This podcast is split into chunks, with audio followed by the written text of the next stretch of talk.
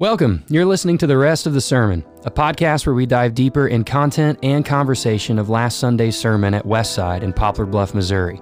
For more information, you can visit our website at westsidepb.org.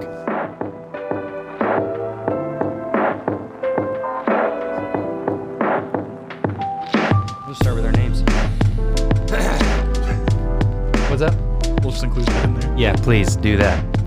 I'm Pastor Tyler, the worship pastor at Westside Church of God. Why don't you introduce, introduce yourselves, guys? Hey guys, I am Pastor Jason, lead pastor, teaching pastor at Westside Church of God in Poplar Bluff, Missouri. Wonderful. And with us, we have a third guest, or I guess a first guest. We're all guests. We've We're never all done guests. this All before. guests. First one. Yeah. We're all guests. Who's that third voice we hear? Hello, my name is Nico Cuevas. I don't have a title at Fir- Westside Church of God. Faithful member. There you go. Faithful Love it. member, volunteer, servant, and local graphics and video and media and all of that stuff, guy. Sure. Yeah, we Yeah. wanted to come out strong on the first episode. Yeah, wonderful. Well, welcome again to the rest of the sermon. We want to just emphasize the the importance of uh, the idea of just diving into deeper into content, into conversation, as we said here in our intro.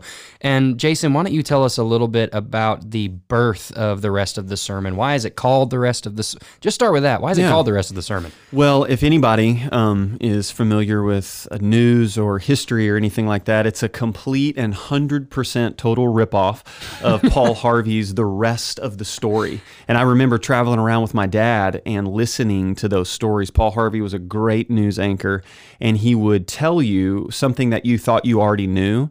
And then they would go to break, and he would go, and the rest of the story. And then you got this awesome insight on something that you hadn't learned before. Yeah. So that's you know where that comes from. You are really kind of the seedbed of of the idea of this because um, throughout the week, as I'm sort of sermon prepping or you know studying and writing the sermon, Yeah. I will um, just burst into Tyler's office, unexpected, unannounced, unapologetic. Hold on, real quick. It's always welcome. okay, There's never an out. There's never a moment where I'm in the middle of something and you bust in. I'm like, oh gosh, here he is again. Because I mean, like, I'll walk in and I'll be like, I mean, the hypostatic union. How do I? And so, what I'm doing is in sermon preparation, it's never, oh no, what am I going to say? It's always, what am I going to have to leave out for the sake of time? Yeah. Uh, I mean, when you deal with a text of scripture and you're walking through it verse by verse, every word matters. Yeah. Um, and so, what the birth of it was is in these conversations with you in the office, it was like, man, I would love to go down this road, and Yeah. and why did Luke say this, or you know, why did Paul leave this out, and it doesn't make it in. And so, when we sort of started talking about a podcast, it just made sense that Right. that's a ongoing natural conversation. Yeah, know? absolutely. I remember a couple of years ago we were talking about what would it be like to. It, it might have been the time where the studio was actually getting constructed, and we were talking about birthing a podcast and what that would look like. And I have a running list on my phone of all of the random subjects That's that cool. we Yeah, always cool. would put together, and uh, and then eventually one day.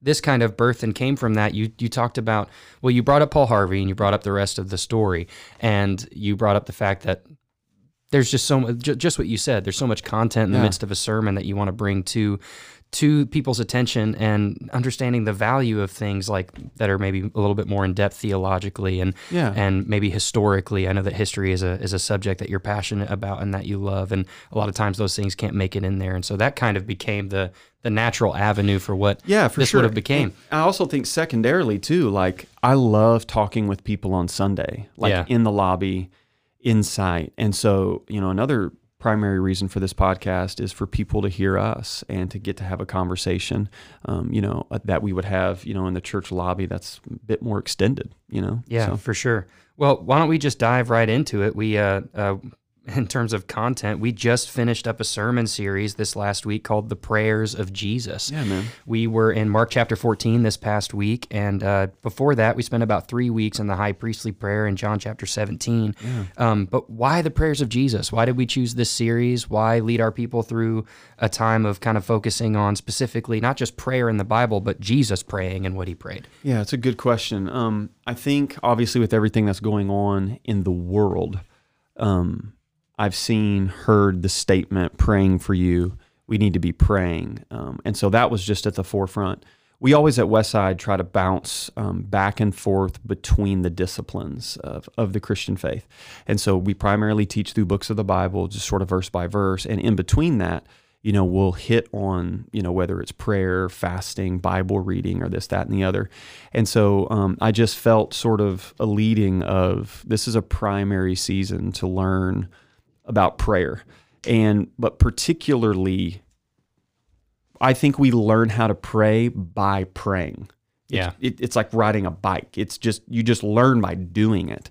But at the same time, I think we need to kind of to turn to something or someone and go, hey, am I doing this right? What does this look like? And so, you know, at, at Westside, it's not a tagline. Like we really believe that it's all about Jesus. Yeah. And so um, I thought, well, how did Jesus pray?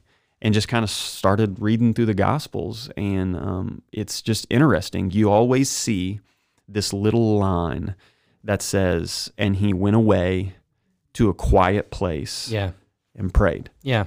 And I just, I saw it over and over and over again. Yeah. And so once I landed there, I thought, yeah, I think this is a direction. Yeah, that's interesting that you bring that up. I, I read a book at the beginning of the year um, called The Ruthless Elimination of Hurry. A friend of mine, uh, an old pastor friend of mine, recommended it. It's a great book by John Mark Comer, and most of the book is just footnotes of Dallas Willard. Yeah, right. Yeah, yeah, And, yeah. uh, I forget the other guy's name, but um, he talks about a huge portion in that book that that getting away, Jesus went away to the Eremos or the wilderness, Yeah. um, and that's like a quiet place um, that that isn't. Uh, it's not solitude.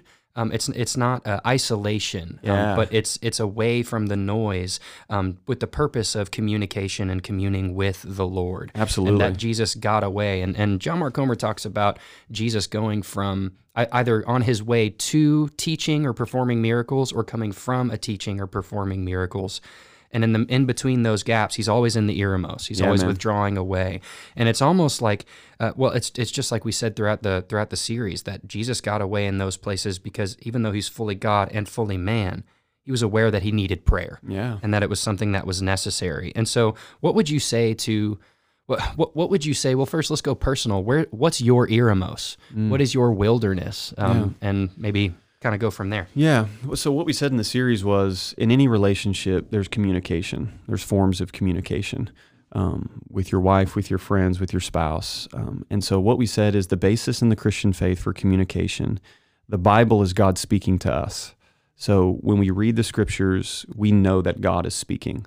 Um, and then prayer is us speaking back to God. And I love what Eugene Peterson says. He says that prayer is a response to what God has already done. Um, Yeah. It's God initiates, God starts the conversation, and then we respond with that. And so um, in, in my own life, it's looked different in, in different seasons, especially with kids, you know, three kids and all of that.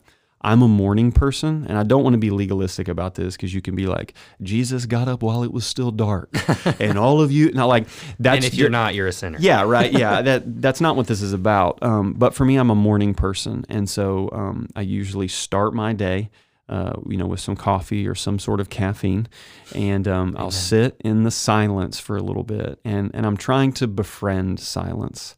Um, I am an Enneagram 3 for any of you nerds who know what that means. I like to be moving. I like to be accomplishing something. I like things to be happening. And so for me to sit in silence sort of centers myself. Um, I'm learning a few prayers. Uh, one of them is is the Jesus prayer, which is just an ancient, one of the earliest prayers that we have outside of Scripture, and it just simply goes, um, "Lord Jesus Christ, Son of God, have mercy on me, a sinner." And so I'll just kind of repeat that, um, then grab my Bible, read. I always read the Scriptures and then pray because I think that's a very important uh, thing. Like I said, prayer is a response to what God has already said and done. Yeah. And so through my Bible reading plan that we're going through with the church, um, you know, I'll read read my devotional and then um, continue my time that way. So it's always in the morning, but man, I've I've tried, and I'm gonna be completely honest, and it's a discipline that I haven't incorporated 100% yet. I'm also learning um, to break that up in the day, Mm-hmm. whether that be two times or th- I would love to do three, which is morning, midday, and evening. um, which is you know a daily office, and you can find a lot of history on that. So that I'm I'm shooting for that, but Yeah. but primarily the wilderness for me looks like the first portion of my day. Yeah. So how about you? Yeah, for me, oh man. That, well, for those of you who don't know, I may be an Enneagram two, uh, so I have a hard time answering questions like, "Well, what about you?" 'Cause I'm Right. like, well, I- whatever you want. yeah, definitely a two. Definitely a two. uh, for me, um, the the Eremos is generally an area that that is just quiet um, in, in terms of of noise. Uh, there's uh, being being the worship pastor at Westside and growing up with a love for music. Um, I have I have the tendency at a fault to fill my day with noise, whether it's music. Um, we were just talking about a new a new lo-fi album that just came out. Um, whether it's that that's on, uh, or whether it's a podcast, or uh, there are times where I my wife will literally in the van uh, when we're driving somewhere she'll be like why, why is this on? Do you even hear what? I'm like no it's just noise. Like, I, mean, I grew up with the tv on while we were eating dinner. man. it was just always something in the background.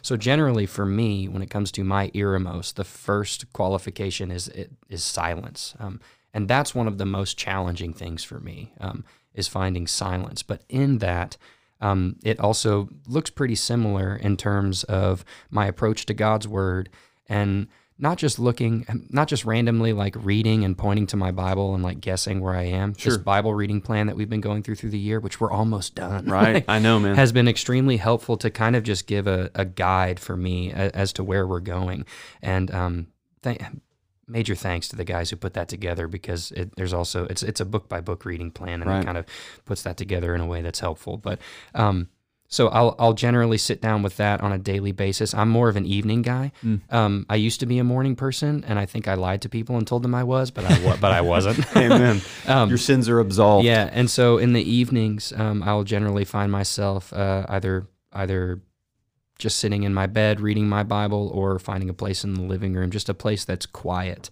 um, and sitting down and reading and then spending time in prayer. Um, I, I may want to adopt some of the. I, well, I know that the the field guide for prayer is something Yeah. that's helpful to carry around, um, and also just language of of being aware. I have this have this great sin where I find myself just over talking, which I'm doing right now, um, and I do that in prayer as opposed to um, really just slowing down and being concise with my words. And I think that discipline, in conjunction with the silence, has been really helpful for me to hear from God and His Word and to respond concisely um, and in a meaningful way. And so Yeah. that's uh, my Eremos looks for me like silence, God's Word, and conciseness in my speech. It's good. I like that it's that it's different. yeah. And I think that's okay when it comes to that. Neek, Yeah. you got anything? What does it look like for you? What Yeah. is it? Yeah. Um, well, because I think it seems like it's important. I'm an Enneagram four. Nice. Um, so Awesome. so my stuff has to be different, obviously, because of that. But um, I would say during the season um, that that we're in with the coronavirus and things of that nature, um, I found it to be a lot more important to find that. Mm. And in a weird way, I think I found it kind of easier to find that, right? You we started out the beginning of this year working from home or for a lot of us working from home. Uh, and so I started taking on that morning ritual of morning prayer, um, kind of in the silence. I actually made it to where I was I was waking up pretty pretty early in the morning, um, and so so much earlier than I would like to.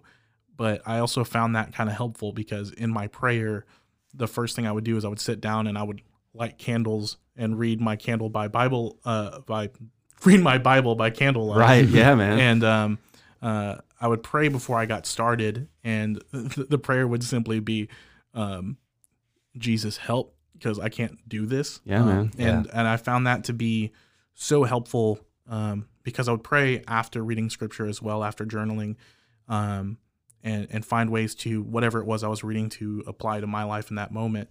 But I think that that helpful, you know, moment of brokenness in the in the very beginning of the day, starting your day with humility and realizing uh, that whatever it is I'm going to do today is not of my own strength. yeah, man. And so um, I found that to to be extremely helpful. Um, and then of course on a like a very serious like or the the the nth degree of wilderness for me is, and I've I've introduced Tyler to this, and I've been trying to get Jason on board with it. Is uh, sensory deprivation floats. Right. Yes. And you can't do a podcast and not talk about sensory love it. deprivation floats. I love it. But That's um, great. If you want to talk about be still and know, um, literally removing every bit of external stimuli, um, the some of the most effective moments of prayer and uh, critical thought around my faith and my journey with Christ has happened within uh, a sensory deprivation flow. Wow, man. And so um, it's one of those things that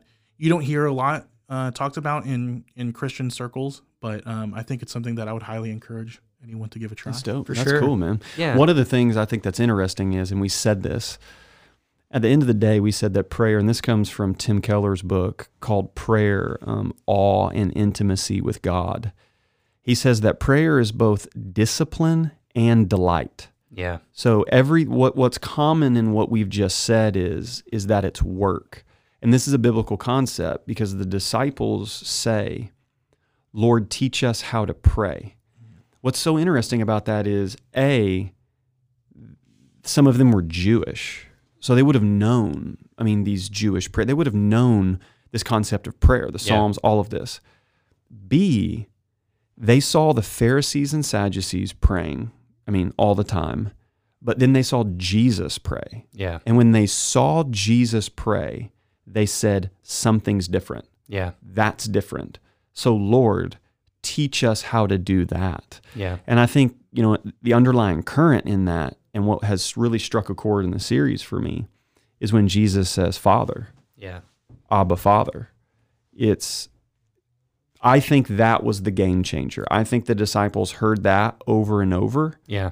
and thought that's different. Nobody approaches God the way that Jesus does. And in John's gospel, it says that that was one of the reasons why Jesus was murdered Yeah. because it says that he was calling God his own father Yeah. making himself equal with God. And so I just don't want us to ever forget in the Christian faith that we get to approach God as Father, the Father heart of God. Yeah. And I think that chord rung deep if you go back and listen to the sermons. That was something that constantly came up Yeah. was was that idea of God as Father. Yeah. So, And that's huge. And that was part of that was part of the text from last week where Jesus is in the Garden of Gethsemane and he voices, Abba Father, all things are possible for you in the midst of his pain. yeah. And that was sort of the crux of, of this week's sermon. And one of the sticky sentences, the big ideas that we had for this week was voicing our pain in prayer is vital to our faith. And Nico, you even mentioned um, just in the midst of a pandemic, sort of these uh, these disciplines, whether it be floating or sensory dep- deprivation or waking up early. Jason, like you'd mentioned, your rhythms, um, being an early bird and and trying to do that in the morning and then throughout the day. Um, in the midst of, of of the pandemic that we're going through right now, I can't I, I can't see anything more vital or more necessary um, in a time of such pain. Absolutely. Um, why why is voicing our pain in the context of Abba Father?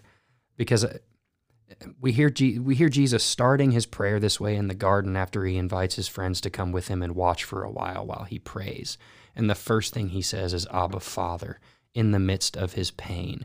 What can we take from that in 2020 in the midst of a pandemic where it seems like everybody's in some form of pain? yeah. It doesn't make it easier for anybody to know that everybody is in some form of pain. But where is the importance in this? Where is the importance in not just coming to God as Father and pray, not just coming to Him in prayer in the midst of our pain, but coming to Him knowing that He is our Father? Yeah. Where's sure. the importance in that? Well, I think one of the things that that COVID and the pandemic has done is that it's exposed some things in our lives. And so I've heard from many, many people, especially during the shelter in place, um, man, I don't have a routine. I Yeah. don't have, I mean, the pandemic has interrupted everything. And so it's exposed this, you know, there's no, I'm not tethered to anything. I'm going with the ebb and flow. And when it comes to the idea of pain, I mean, this year, 2020, has been filled. I mean, physical pain, Yeah. absolutely. Mental pain. I mean, it was just reported the article last week more people in Japan died of suicide than they did of COVID. Yeah.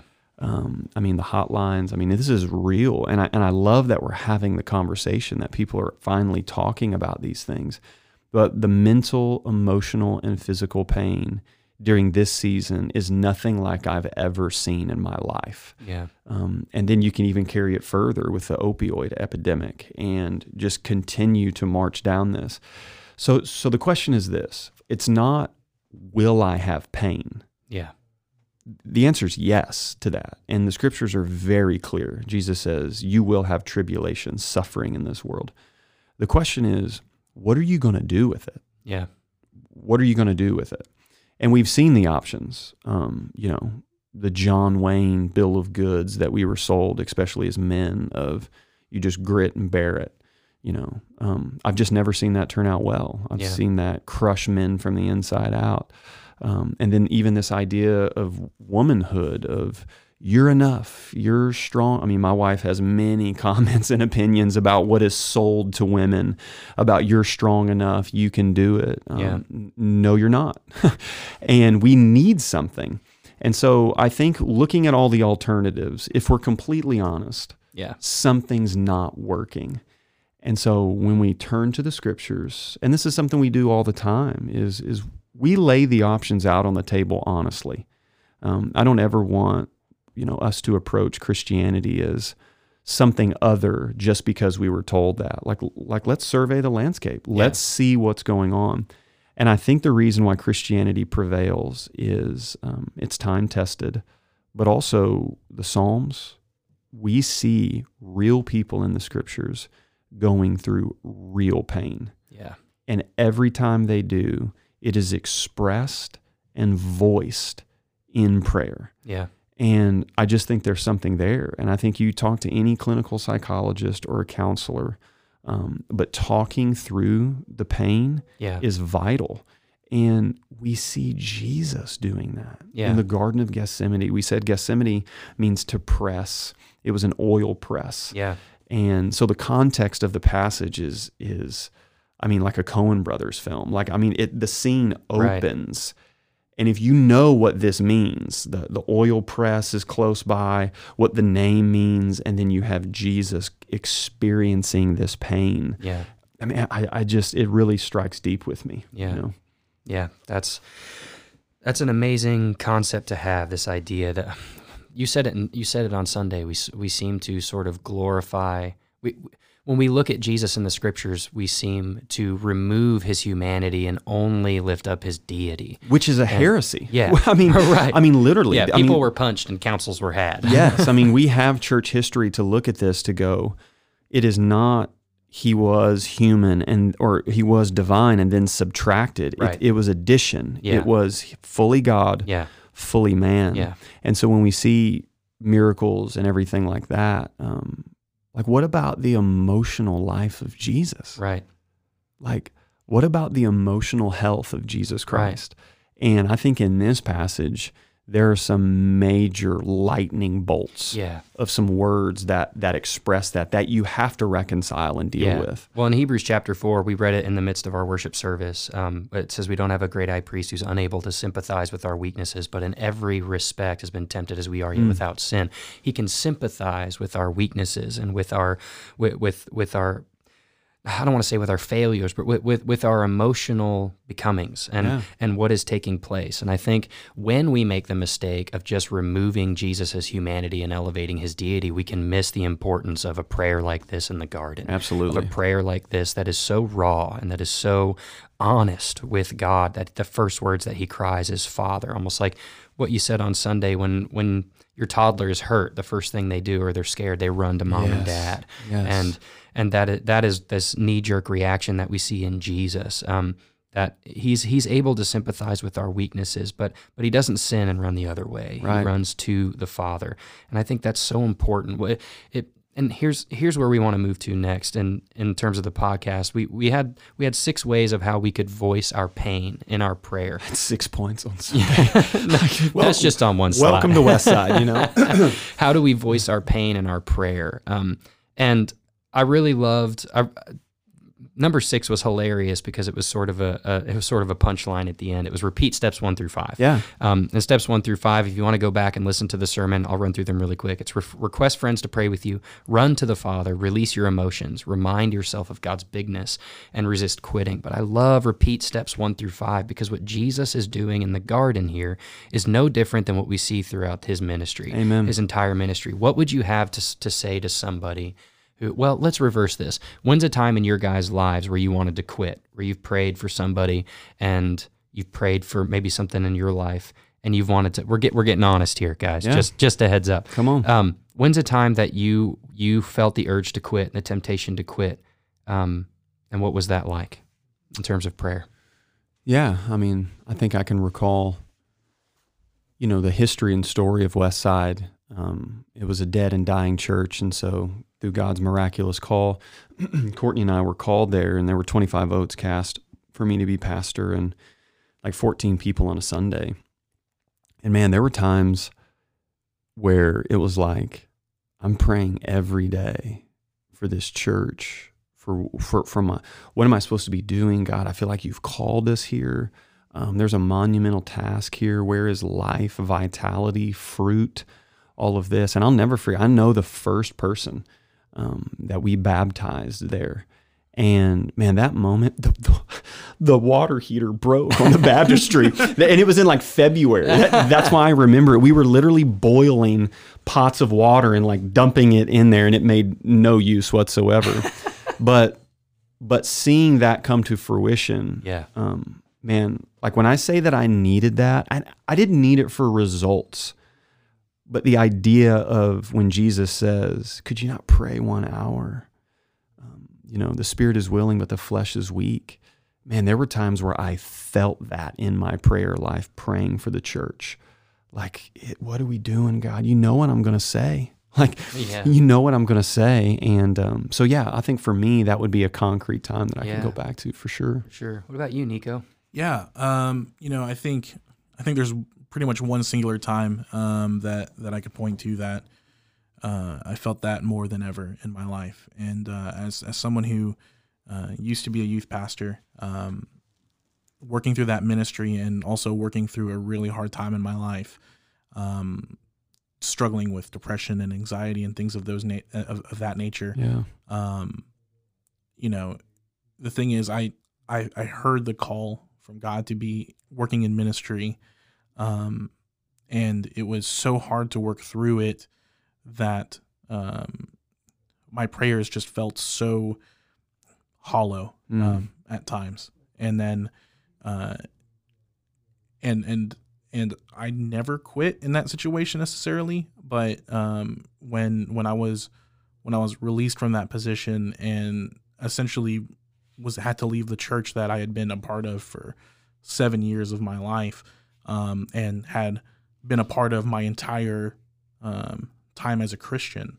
Um, I mean, that's really hard to do whenever whenever you feel like, um, you know, feelings of abandonment or things of that nature, and you're feeling alone in that situation, and Yeah. and the people that you would regularly turn to are no longer available to you. Yeah. Um, and um, I think you two were extremely helpful in that time of of uh, keeping me accountable. And I think, oddly enough, the the the I, I don't know what it is. I, I- I think it was probably you know it was the the Holy Spirit guiding me to be more disciplined than I even was beforehand. And if it wasn't for Foxtrot Coffee here in town, Yeah, like, man. Shout out to Foxtrot. I would- Amen. I would 404 Vine Street, Poplar Bluff, Missouri. Amen. Um, Whoop, whoop. uh, you know, I spent every single morning, you know, six o'clock in the morning Yeah. there reading my Bible, Yeah. um, in prayer, talking to to Philip Neely there or or whoever, and um, that was really the start of um, a new level of spiritual discipline that I hadn't had before. That's awesome. Yeah. Um, and so it's one of those weird things of, of I think it's absolutely fascinating when you get to that point of, of quitting, of where you feel like you need to quit, um, Yeah. and you feel like there's nothing that's left there for you when you decide to kind of repeat the steps and go back. Yeah. Um, I became so much healthier in in my my spiritual disciplines and my walk with Christ than I had ever had been before. And Yeah. it was one of those weird things of it wasn't my quote unquote moment of salvation, but um, you know, up to that point, I thought my story of a, being a Christian was one thing, Mm, and then through that, I found out it was something completely a different. journey. Yeah. And so, that's good. Um, That's good, man. you know, it was a, it was- those moments are, are are blessings, even if they don't feel like it. yeah, for one sure. of one of the things that's significant, Nico, and you saying that is in the passage, Jesus goes to the disciples three times. yeah. three times and they're sleeping. What's so funny about the context is it's right after the Last Supper. So they've just ate this Yeah. meal. They've just um, also partaken in what we would know now as Eucharist. Yeah. And there was, you know, some wine involved. And so I think they're full. It's a warm evening and we're going to pray and they're just like dozing off. Yeah. And for some reason, I just found it so comforting. You know, I just Yeah. found the realness and rawness of that um, to be comforting. you Yeah. know? No, that's good. That's really good. I, I think a time where uh, there's a specific time that comes to mind for me when I'm thinking of of giving up in the midst of prayer. Um, I had a, a friend in high school, um, and I wasn't as close to him as some of my other friends were, but we all hung out together. We went to pick him up one morning, and and he was lifeless. He had died the night in his sleep, and and um, me and my friend were uh, we were just like we were like 16 17 year, years old and and I, I think there were drugs involved to some degree and um, so the police had shown up and and my friend and I the police not knowing what was going on at all we were put in the back of his car. And and my friend and I um, my friend turned to me and he said hey let, let's pray for him right now. Let's pray that God would bring him back. And Wow. and we prayed out loud so so loud in the back of that police car for like 10 15 minutes. The officer came by he's like you guys need to stop talking. I'm split like it, it was it was crazy. I felt intimidated. Um, i felt scared to pray for something that i didn't know would happen Wow. or could happen um, and uh, ne- needless to say I, I, I stopped praying. I don't think that is the reason um, that he was not resurrected but that was a moment that i felt I felt guilt for and shame for Wow. for for stopping praying, but I know that those feelings are not from God because when we go back to to how we voice our pain in prayer, um, the first one is what we see Jesus doing is to request friends to pray with you. And I had my buddy in the back of that car with me, and he was telling me, "Hey, let's keep doing this." yeah. let's keep doing this and I'm, I'm remembering the importance of that and so for for people who who are in the midst of maybe wanting to give up um in the midst of prayer maybe they have been praying for a family member or for a church or or for something going on in their life um what is what is the benefit what's a practical way that they could have somebody maybe come and pray with them or uh, whether it's a family member or a friend because if you if a lot of people are, feel really awkward about like asking somebody Sure. not not just will you pray with me, but can I pray for you? And and how how would that look like in a in a natural context? In a, Yeah, I think it's you know I think it's there in the passage. Yeah. It's, it, it says that Jesus tells his disciples to pray plural, but then it says that he takes with him Peter, James, and John. yeah, So when you look at Jesus's life, um, there's I can't remember who did this, but there's three sort of social um, influences of circles. There is the large outer ring, which is a hundred plus disciples that we know of. yeah, And then there's another ring um, of, you know, probably 24. Then there's another ring of the 12 that we hear about in scripture all the time. yeah, But then there's a tight inner ring of the three, the Peter, James, and John, and they get to go to the Mount of Transfiguration.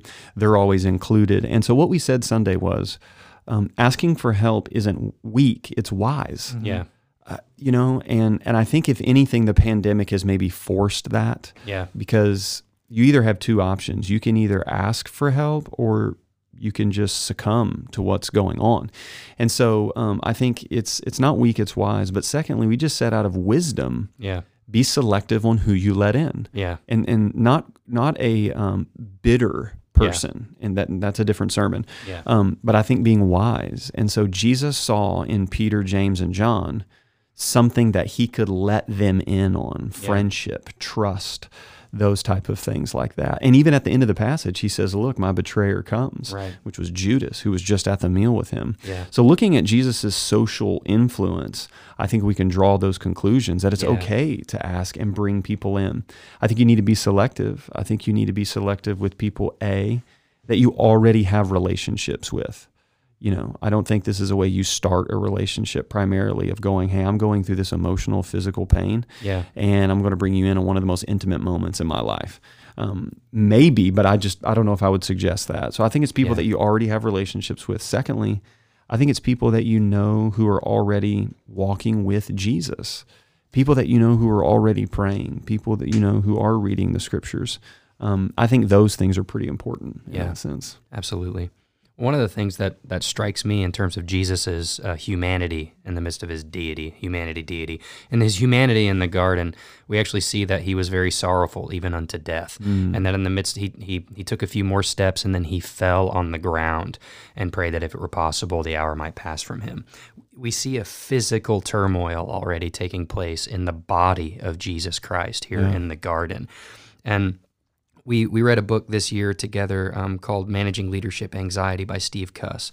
And one of the things that Steve says in there is in the midst of of anxiety, whether it's yours or somebody else's, um, regardless of how long you are you are experiencing anxiety, your body keeps the score. Always. Your body keeps the score. And I I would love to just have us talk a little bit about about the humanity of Jesus and how his body was keeping the score in this moment. What was physically happening to his body? And are there things that we can glean from that? Do our bodies communicate things? Does God communicate to us through our bodies? Yeah. And maybe through health and and uh, you know anxiety, headaches. I don't know. However, we want to get into that. But Sure. what's going on with Jesus's body in that in in the midst of the garden? Drops of blood, all that stuff. Yeah. This would be one where I wish I could have gone in the sermon and had more time. A hundred percent. Well, here we are. Um, yes, just because the words that are used, distressed, troubled, and then Jesus says, I'm very sorrowful, even to death. And then it says that he went a little further and fell to the ground. These, and, and this is a tension here, and I'm just going to leave this with everybody. Yeah. But the words distressed and troubled are used for anxiety. I mean, I mean, they are complex words in the original language. So then the question is, well, did Jesus suffer from anxiety? And I- don't know if we can go down that trail, um, but I know this: I think he experienced something Yeah. um, that was very intense. And in Luke's gospel, he sweats great drops of blood. And so, and, and we're coming up on on Advent, on Yeah. Christmas, right? And so, you know, the next podcast we're going to talk about this, but the incarnation means that God put on human flesh, carna. When you order carne asada, you're ordering flesh, right? Okay, yes, yes, and amen. So incarnation is God putting on flesh, which which tells me this: the body was a human body.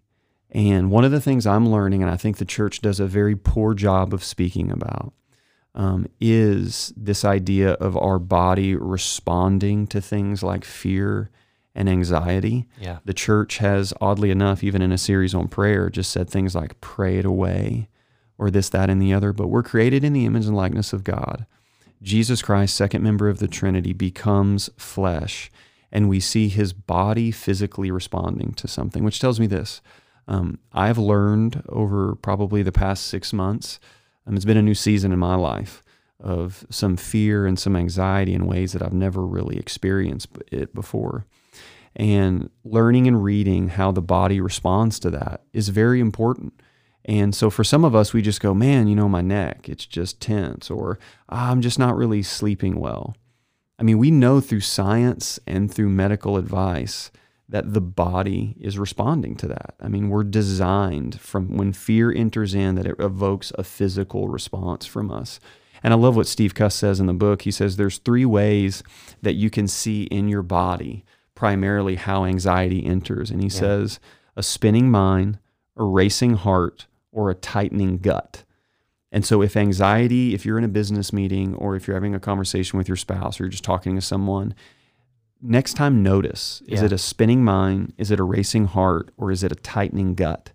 And uh, the reason why I think that's important um, is because God speaks to us through the scriptures. We believe that Yeah. at Westside. Um, God speaks. If, if you want to hear God audibly, as one pastor says, read your Bible out loud. Yeah. We don't have to guess, okay? Open it up, chapter and verse, man. Secondly, we know, yes, God speaks to us through his spirit, through people, in prayer. There are these other ways. I'm also learning this, and I had a pastor tell me this. Jason, God can also speak to you through your body. Yeah. And I think that makes sense, man. Yeah. Um, and so knowing when that enters into my body, fear and anxiety, um, I'm noticing it. And in those moments, I think is you we do what Jesus does. You you run to the Father. Yeah. But I just think it's so important and so beautiful that God forever preserved in his word to show this moment in Yeah. Jesus's life. It, it it just means so much to me to see that. Yeah, absolutely. Well, and to bounce off of what you were saying about about our bodies and being aware, the spinning mind, the the tightening gut, the racing heart. We just came out of a series not too long ago called Axioms, and and we were looking at um, some of these core foundations of the, the, the lenses that Jesus viewed the world through. And one of the axioms was God is always present and at work, Yeah. and that's been really helpful for me to to know that that in the midst of, of life, whether whether I'm anxious about something, my my mind is it's the racing mind for me. My mind just kind of runs and runs and runs, and I have these conversations in my head that never actually happen, and they make me more anxious and all of that.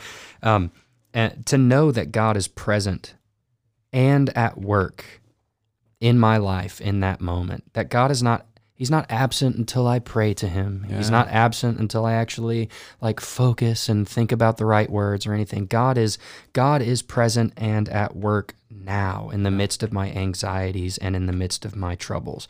The question isn't is God at work? The question is am I aware of God being at work? And I think that comes within our bodies. And I think one of the a great thing that that someone can do is before prayer, um, I try to take three deep breaths and just see where I'm at.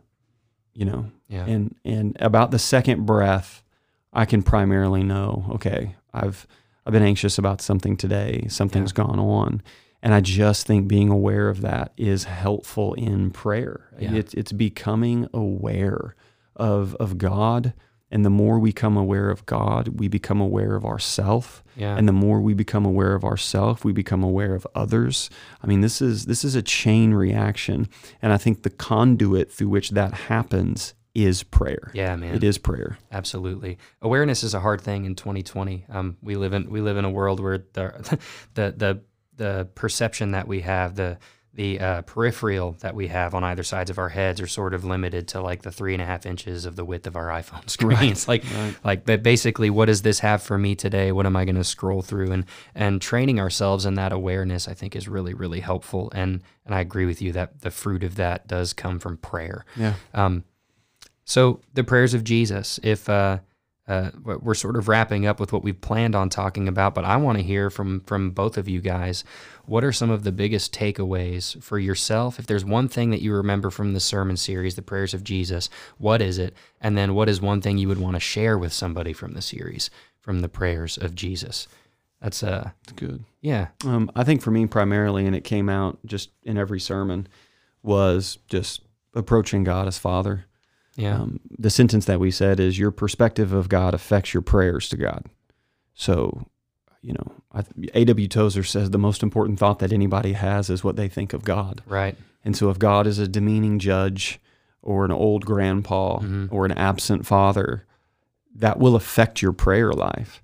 And we see Jesus, the Son, um, show us how to approach God as Father. yeah, And having kids, man, that's just been watching my kids interact with me, just feeling, you know, the Spirit of God say that it's relationship. That's what I'm desiring, yeah, you know, and then his patience with me when I understand him as Father. Um, Yeah. That's that's just been it's been huge for me. I think starting there yeah, is everything. yeah. You know, for me in the season. That's So, really good. Nico, what about you, man? Yeah, I, I would say I would just kind of um, tag along with the relational aspect of that. I think, I think living here in Southeast Missouri, um, it's so easy for us to rely on um, simple. Well, I'll pray for you in in a, in a, in a conversation in a when someone says I'm having this issue and you you casually say I'll pray for you. Yeah. We it's too easy for us to not actually do that Right. and not actually live up to that. Yeah, Um, and so considering the relational aspect of of of God, not just being a deity, but being relationally a father, um, Yes. is is so huge. Um, and I think I think the weird thing is prayer for a lot of us has always been um, a very personal and private thing. And every time that we've talked about prayer, um, for us, when we talked about it earlier, um, in the podcast, we we talked about the times that we went alone. Um, Yeah. and the the strange thing is though though though Christ is is separating himself, um, the disciples are also supposed to be praying. Included. Yeah, Included in sure. that. Sure. And so, um, you know, I, I think the timing of all of this stuff is, is so fascin- fascinating. Um, I, I love being able to spend time with you guys as uh, as a congregant because I believe it's so interesting to see how the timing of of what you as a pastoral staff is working on compared to what is happening within my life and other and the Mm. lives of other congregants. Um, That's good. you know, I was I was speaking to um, a friend of mine, and uh, and I was like, "Is there anything that I could pray for you for?"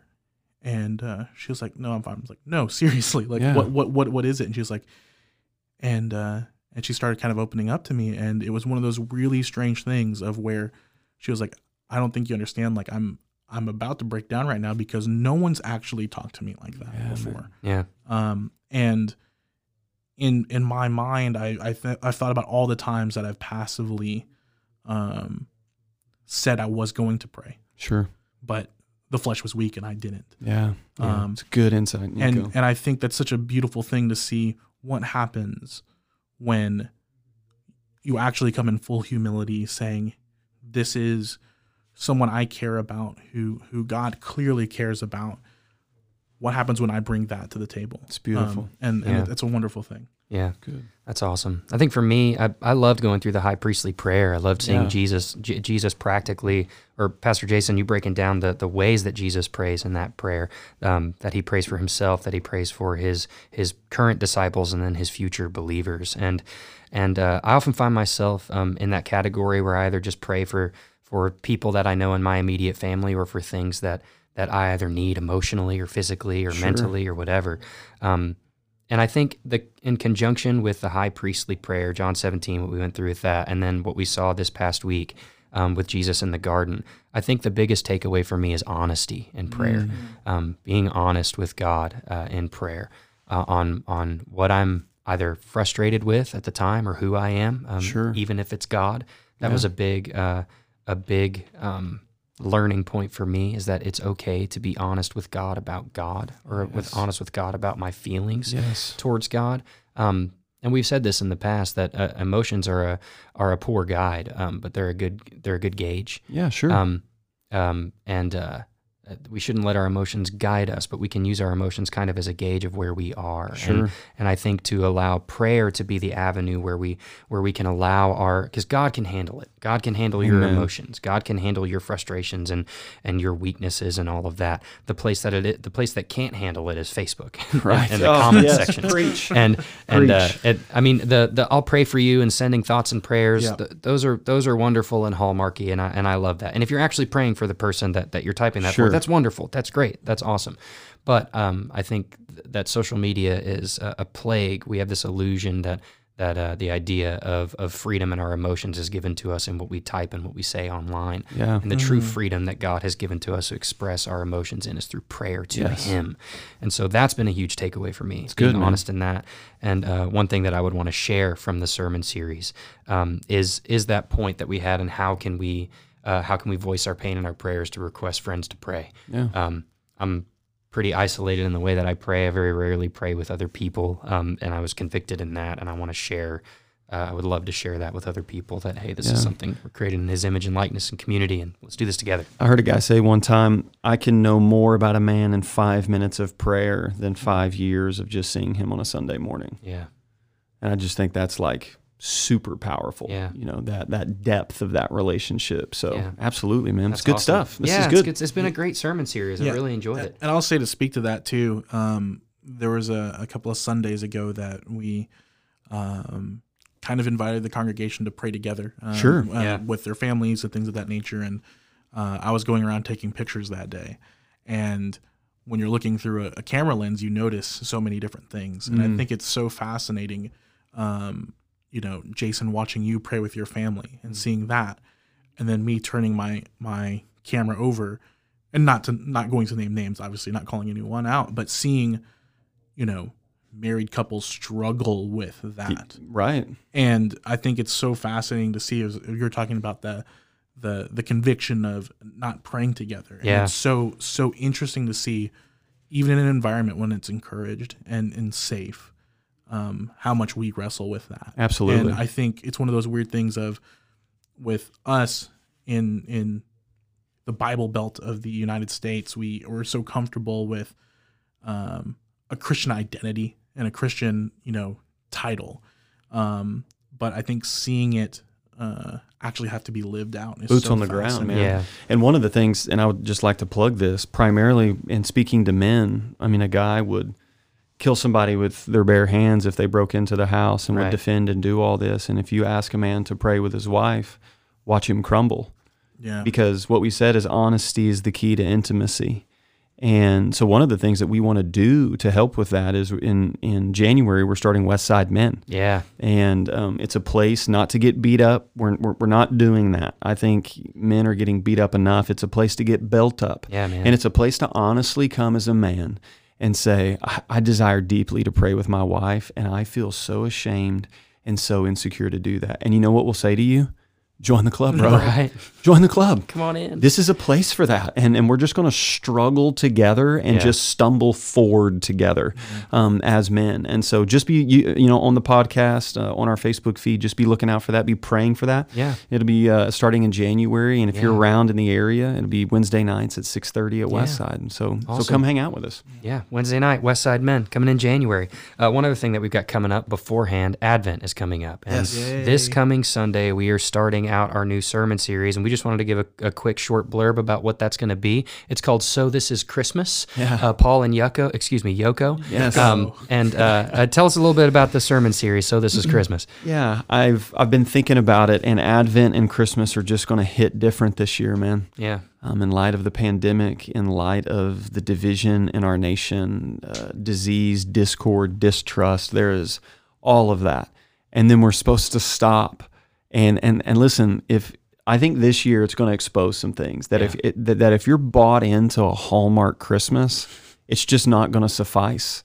It's just not going to feel right because of all the brokenness in the world.